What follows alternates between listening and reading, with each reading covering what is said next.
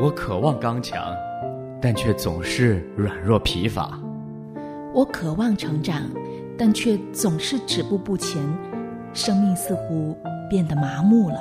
我渴望生命有所突破，但对基督信仰仿佛失去了热情，也缺乏动力。唉，怎么办？怎么办？怎么办？生命可以不一样。城主学堂，让我们走进成人主日学的课堂，一起学习，扎根基督，向上成长。今天可一不一样，就是一块都变成新，靠着耶稣就不一样。扎根基督，向上成长。这里是城主学堂，我是张凡。现在我们正在一起学习的课程是单身与恋爱。从上一课我们就开始探讨基督徒之间的恋爱关系。我们讲到对我们的恋爱关系起到带领和统管作用的三个非常重要的原则。首先，第一呢，恋爱关系是以婚姻为目标的，无休止的约会。或者说，为了解决孤独的约会，对基督徒来说都是非常不合宜的。这是在浪费你弟兄姊妹的时间和消费他人的情感。第二，恋爱关系应当由弟兄来发起。如果恋爱关系是以婚姻为目的的，而神又为婚姻关系设定了弟兄带领的性别角色，那么。我们就应当在一开始的时候就努力按照神所设定的性别角色来带领。第三，恋爱关系不是你们两个人的事，而是整个教会共同体都应当参与的事。我们应当从教会这个家庭中获得建议，得到督责。当然，如果可能的话，也从自己的家庭得到帮助和督责。那么。在这三个原则统管之下的恋爱关系，应当是什么样子的呢？这就是我们今天要讲的内容。从友谊发起，一直到结婚，恋爱关系通常包含一些阶段。我知道这听起来很技术、很流程，甚至感觉很生硬，对不对？所以呢，我们得承认，这些阶段其实是逐渐的、自然的进行的。而且，在每一对恋人中，都会以不同的方式表现出来。但是，用“阶段”这个词来对恋爱关系做一个框架式的概览，仍然是很有帮助的，因为这可以让我们意识到，在恋爱关系中都有哪些目标，以及这些目标应当在什么时候去追求会比较合适。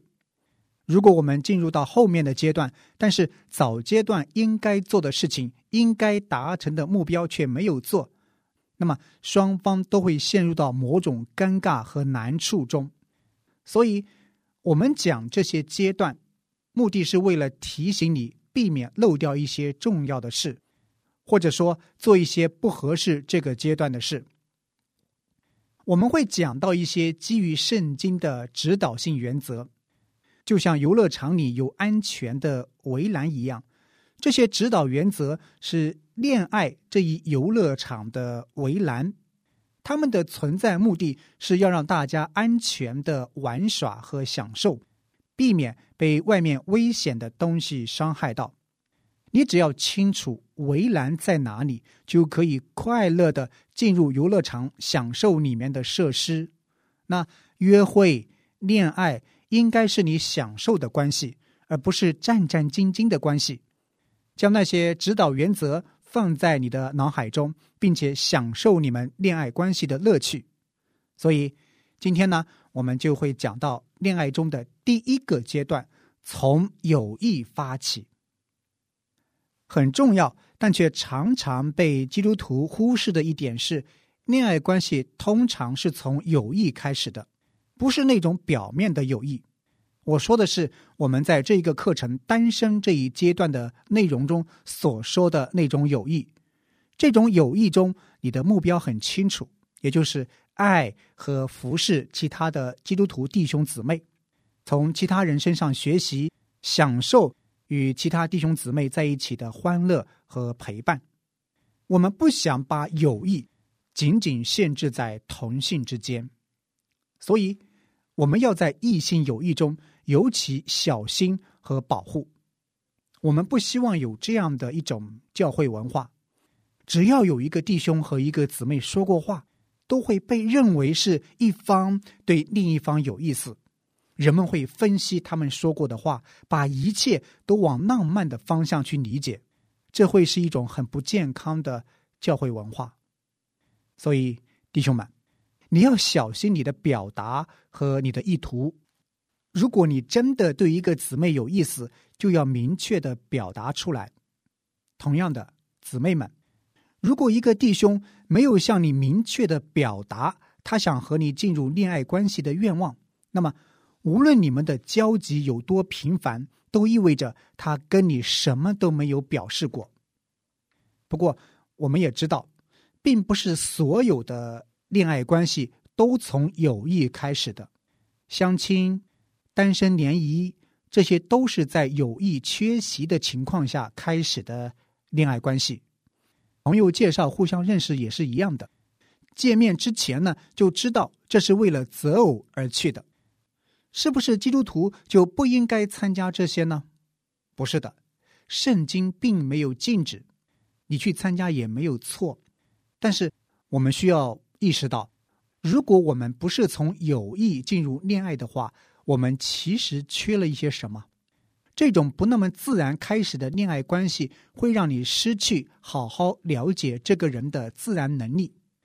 对方对你好像遮上了一层云雾。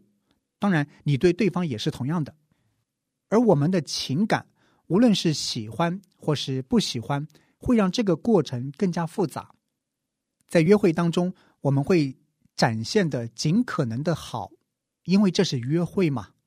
但如果你约会的是一个朋友呢，尤其是来自同一个教会的朋友呢，你在一开始就拥有。对对方很重要的知识和了解，而这些对对方的知识和了解是在相亲或者说突然进入的恋爱关系中很难获得的。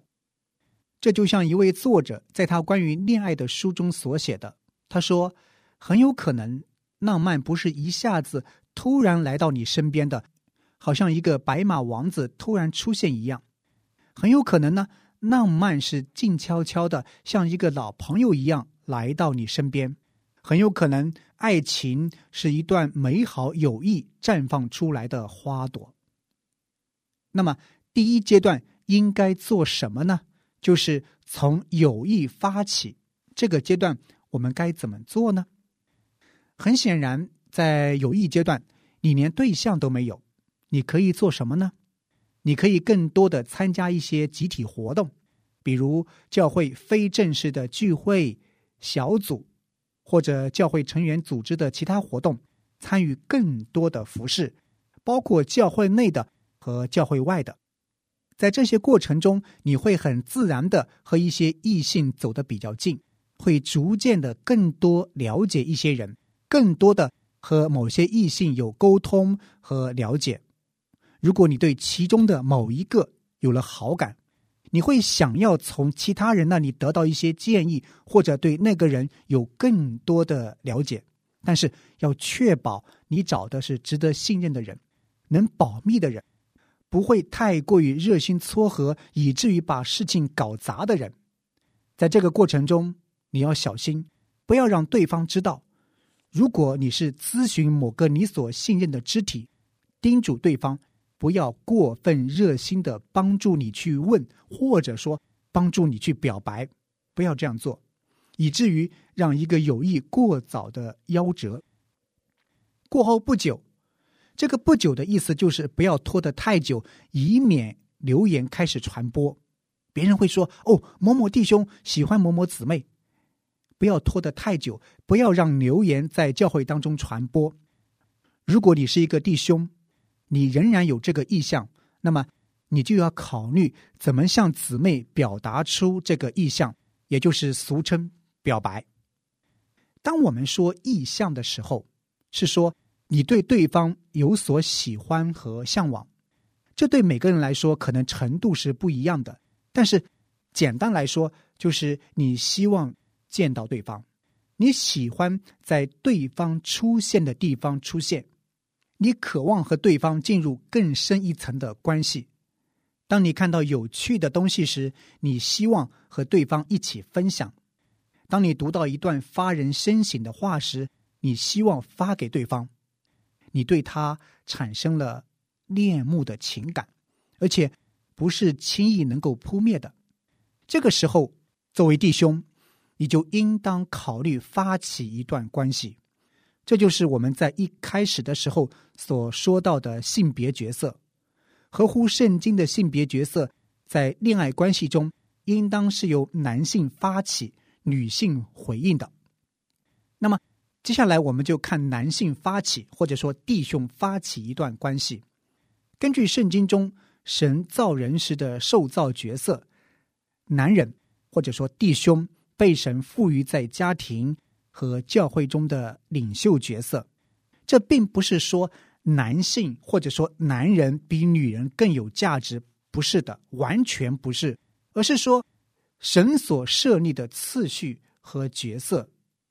所以，同样的，在恋爱关系当中，一个正确的投影是由弟兄来主动，姊妹来回应。在婚姻生活当中，在恋爱关系当中，这一概念都应该被贯彻。那么，在现实中呢？这一点怎么实现呢？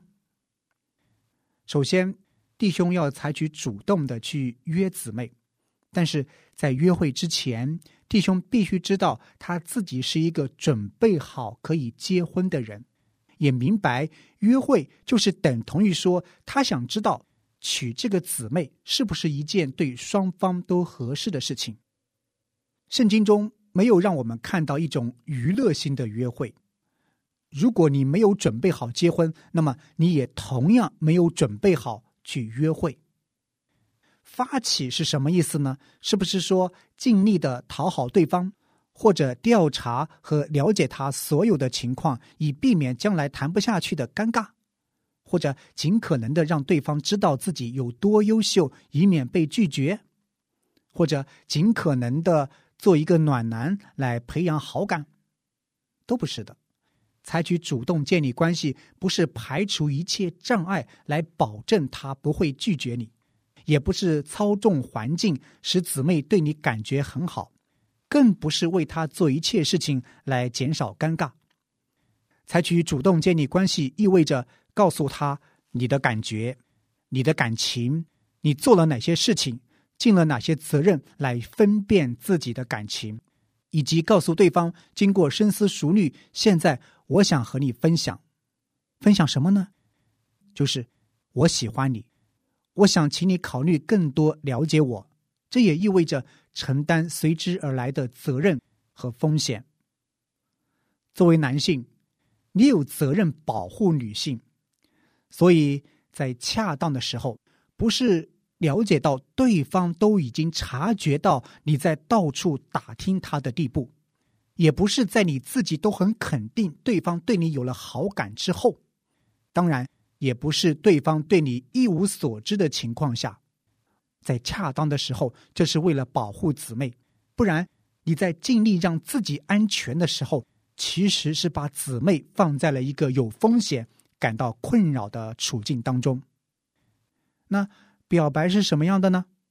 去问问已婚的弟兄吧，然后你自己决定要。怎么去做？你可以请他喝杯咖啡，告诉他你想了解他更多。如果你已经做好决定了，就告诉他你希望更多了解他，请求他好好的为此祷告，并给你一个答复。关键是你要说出来。如果你的话、你和他的私聊或者你的表现已经开始在姊妹心里产生一个期待，那么说明。你已经等得太久了，所以在你清楚自己的情感和愿望之后，要尽快的清楚表明。在你发起的时候，你要记住这三个来自圣经的重要原则，非常非常的重要。第一，我是否清清洁洁的对待他，好像对待一位姊妹一样。第二，我是否一直在寻求来自成熟弟兄姊妹的建议和帮助？第三，我是否把对方看得比自己重要，乐意把对方的需要放在我的需要前面？这是三个非常重要的原则，尤其是第一个，我是否清清洁洁的对待他，好像对待一位姊妹一样？弟兄们。我们尊重这三个来自圣经的重要的原则，来发起一段关系。接下来就是姊妹了，女性的回应。从姊妹的角度，女性应当怎么做呢？如果说神给弟兄的职责是采取主动，那么神给姊妹的职责是回应。正如弟兄要学习如何带领，姊妹的职责是学习回应这样的带领。并鼓励弟兄去成为带领者，那么回应会是什么样子的呢？回应就意味着告诉他好或者不好。我有三个小小的建议。首先，第一呢，如果你需要时间思考、祷告和寻求智慧，那就花点时间这样去做，但不要让时间拖得太久。要知道，他只是问你要不要和他进一步交往。而不是要你现在就嫁给他，不要太过紧张。那第二个呢，就是说好的时候就是好，说不要的时候就说不要，不要说或许吧，再说吧，用这样的话来拖延或是表达暧昧的关系，也不要用这种表达把对方挂着当做备胎，这种不智慧的做法，最后会给你制造更多的麻烦。所以。我们的回应要清楚，好就是好，不好就是不好，要非常清楚。还有第三呢，我想鼓励姊妹们，一般情况下给予这个弟兄一到两次的单独喝咖啡或者喝茶的时间，好好的聊一聊，让你更多的了解他和他对你的了解与感情。特别尤其是这个弟兄是和你在同一个教会的话。到这个地方，你可能会说：“如果我确实对一个弟兄很有兴趣，但是他就是不明白我的意思，或者就是性格懦弱，不愿意采取主动，怎么办？我是不是可以发起主动？”我的建议是，不要这样做。如果男人不愿意承担带领的职责，姊妹往往会捡起男人不愿意承担的职责去带领男性。这会使得以后的关系中都产生角色上的错乱，也会鼓励你们开始逐渐远离圣经所教导的价值观和一般性原则。那是不是说，一般情况下我只能坐着看，祷告神能够感动他，甚至有可能根本得不到这个我喜欢的人呢？亲爱的朋友，请允许我大胆的说。是的，神是掌权的神。如果这位弟兄不采取主动，神会透过其他方式或者其他人来成就他的计划。神知道什么是对你最好的，你也要学会去信靠神，特别是在婚姻这一尤其重要的事上。最后，对回应这个事情，我还有一点要说：当你回应弟兄笨拙的发起时，要有恩典，这个弟兄可能笨拙到一个地步，即便他很清楚的对你有意思，他也不敢发起。这个时候，姊妹问他到底怎么想的，是一个很合适的回应。就是说，我们也可以主动去问他，你到底是什么意思，并不是每个弟兄都清楚这个阶段，也不是每个弟兄都同样的有勇气。你要避免。代替他去带领这个角色，但是如果对方的言语行为让你困扰，你有必要问他和澄清这一切。比如说，你老是在微信上和我说话，是不是因为你没有同性的朋友，还是你有其他的意图？所以你可以问他。也有的时候，弟兄虽然发起了，但是这个过程显得很笨拙。其实也不是坏事，如果一个人很熟练，而且每一步都符合我前面所说的原则，你倒有理由想一想，他是不是发起过很多次了？如果他没有的话，就必然会犯很多的错误，尤其是第一次的时候。有的时候，选择一个在关系上有点傻的男生，比选择一个熟练的择偶者要更有智慧。亲爱的朋友，亲爱的弟兄姊妹，尤其是单身的弟兄、单身的姊妹们，求神带领我们，带领我们的关系能够见证神和荣耀神。您正在收听的是由良友电台为您带来的成人主日学节目《成主学堂》，盼望透过信息分享和小组讨论，我们可以铁磨铁磨出刃来，一起操练生命的成长。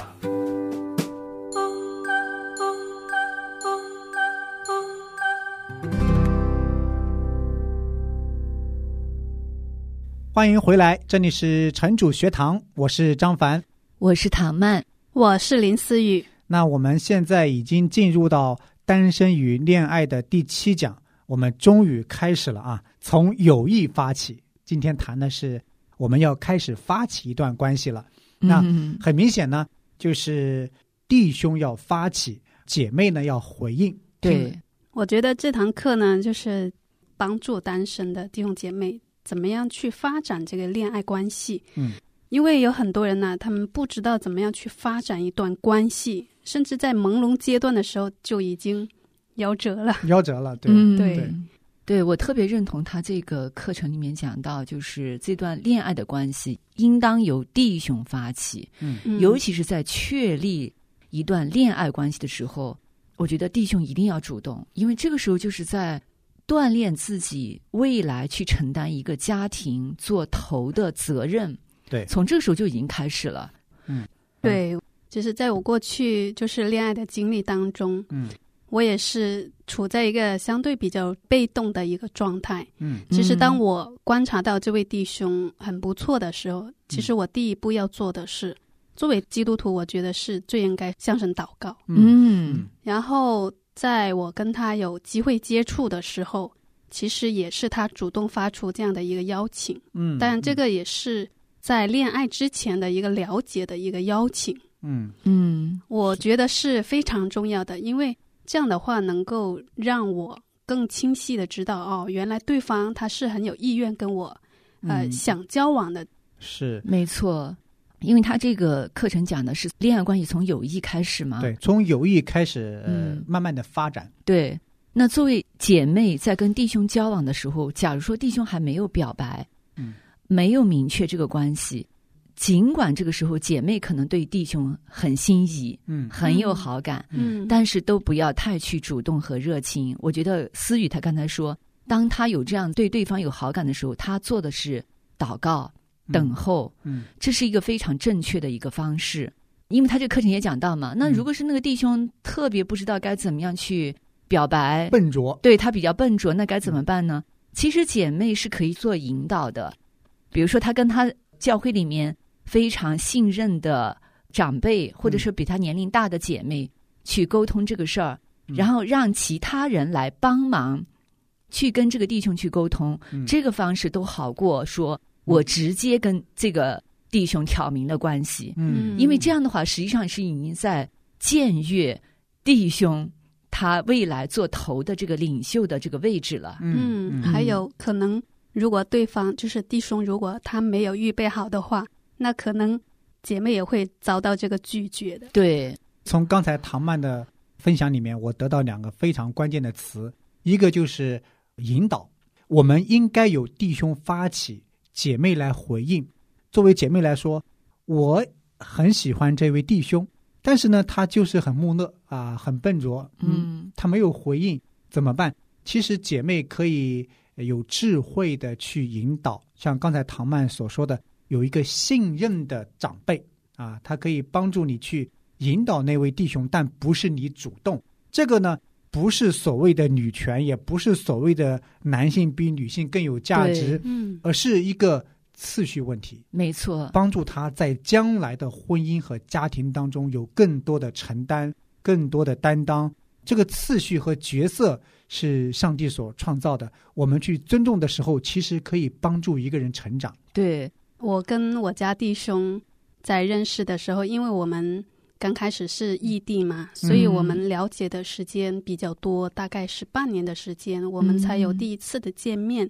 当然，我们见面的时候，我们是在一个公开的场合，我们选了一个在麦当劳的地方。嗯嗯，后来呢，我们也邀请了牧者一起过来吃饭，也就是说，就让牧者也知道这个事情。嗯，在我们关系相对稳定的时候，其实当时对方就觉得我们好像已经进入了这个恋爱关系，嗯，但是呢，我个人好像就觉得缺少了一些什么，因为我希望就是从他口中能够呃很明确的说，呃，希望确定这个确定这个，关系，嗯。所以呢，我就说了一这样的一句话，我就问他，诶，我们现在是什么关系呢？嗯，然后对非常方智慧的问题，然后对方马上他就很清楚、很明白，知道他自己下一步要做什么了。嗯，对，这是一个很好的一个经历。对，当然呢，我觉得今天这个课听过之后，更多的是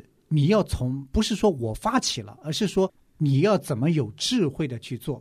这里面也提到了，即便弟兄发起呢，你也要有一些原则。这里的原则非常重要，比方说，我是否清清洁洁的对待他，像对待一位姊妹一样。你要尊重你面前的这位姊妹，对不对？嗯我想咱们把它翻译出来说大白话的话，嗯。异性啊、嗯。相处的关系里面，嗯。无论是弟兄还是姐妹，都要做到一个不要暧昧，就是嗯。你所谓的清清洁洁，就是你对待人的这种方式，你不要把它搞得。呃，让别人去起疑心，嗯。就是无论嗯。是旁观者看来，还是当事人看来，都觉得，哎，你是不是对我有太有好感了？嗯有时候姐妹也会这样，就比如说太热情，然后以至于对方误会了、嗯误解了，觉得这个姐妹是不是对我有意？